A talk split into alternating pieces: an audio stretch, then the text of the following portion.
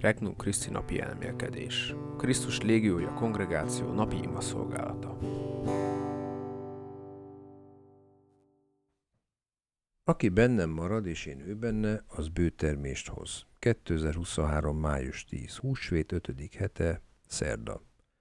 Evangélium János evangéliumából 15. fejezet. Abban az időben Jézus ezt mondta tanítványainak. Én vagyok az igazi szőlőtő, és atyám a szőlőműves. Minden szőlőveszőt, amely nem hoz gyümölcsöt bennem, lemetsz rólam, az pedig, amely gyümölcsöt hoz, megtisztítja, hogy még többet teremjen. Ti már tiszták vagytok a tanítás által, amelyet hirdettem nektek. Maradjatok bennem, akkor én is bennetek maradok. Miként a szőlővesző nem hozhat gyümölcsöt magától, ha nem marad a szőlőtőn, úgy ti sem, ha nem maradtok bennem. Én vagyok a szőlőtő, ti a szőlőveszők. Aki bennem marad, és én ő benne, az bőtermést hoz, mert nélkülem semmit sem tehettek. Aki nem marad bennem, azt kivetik, mint a szőlőveszőt, és elszárad. Összeszedik, tűzre vetik, és elégetik. Ha bennem maradtok, és szavaim is bennetek maradnak, akkor bármit akartok, kérjétek, és megkapjátok. Azáltal dicsőül meg atyám, hogy bőtermést hoztok, és tanítványem lesztek. Bevezető ima. Uram Jézusom, vágyom arra, hogy mindig a te szőlővesződ legyek, aki soha el nem szakadt tőled. Kérlek, formálj engem a mai imában is, hogy egyre jobban úgy érezzem, ahogyan te érzel, és úgy gondolkodjak, ahogyan te gondolkodsz. Erősítsd meg a benned való feltétlen bizalmamat.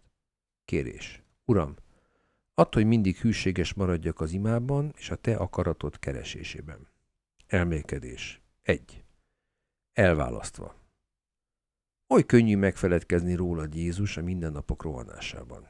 Könnyű megfeledkezni rólad, amikor a dolgok rendben mennek. Anélkül, hogy észrevenném, elkezdem leválasztani az életemet a szőlőtőkéről. Az imádsággal töltött idő jó mérce, amikor elválasztom életemet a szőlőtőkétől. Ez egy időre rövidebb és rövidebb lesz, míg végül majdnem eltűnik. A saját utamat járom, elfelejtek imádkozni. A tetteim pedig egyre jobban eltávolodnak attól, amit te szeretnél, hogy tegyek. Kettő. Gyümölcs nélkül. Ha elválasztom életemet Krisztustól, a szőlőtőkétől, és másba fektetem energiáimat, tudom, hogy mi lesz az eredménye. Nem fogok gyümölcsöt teremni. Gyorsan elhervadnak virágaim, és mint egy száraz ágat levágnak majd. Végül ezeket a hervad, száraz ágakat összegyűjtik és tűzre vetik, ahol elégnek. Nem hozhatok gyümölcsöt, ha életemet elválasztom a szőlőtőkétől. 3.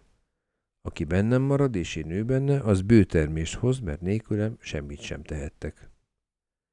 Az ember csak Isten segítségével képes a szeretetre. A szeretet nélküli tetteink pedig értéktelenek, csak arra jók, hogy tűzre vessék őket.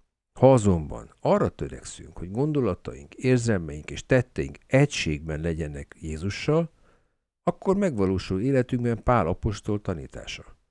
Ha meghalunk vele, majd érünk is vele. Ha tűrünk vele, meghallgatásra uralkodni is fogunk vele. Ha Krisztusban élünk, akkor imáink meghallgatásra találnak. Úgy válhat valóra a bármit akartok, kérjétek és megkapjátok ígérete, hogy Jézussal egy egyesült, hogy a Jézussal egyesült lélek azt kéri, ami a Krisztusi lelkülettel összeegyeztethető, és annak megfelel. Az ima arra való, hogy magunkat alakítsuk az atya terveihez, nem pedig arra, hogy saját elképzeléseinkkel és vágyainkkal követelőzzük. Beszélgetés Krisztussal. Könnyű abban bíznom, amit látok, amit érzek, amit megérinthetek. De bölcsebb, végtelenül okosabb dolog benned bíznom, Uram, még akkor is, ha most még rejtve vagy előttem. Elhatározás. Törekszem rá, hogy imáimban azt kérjem, ami Isten akaratával egységben van.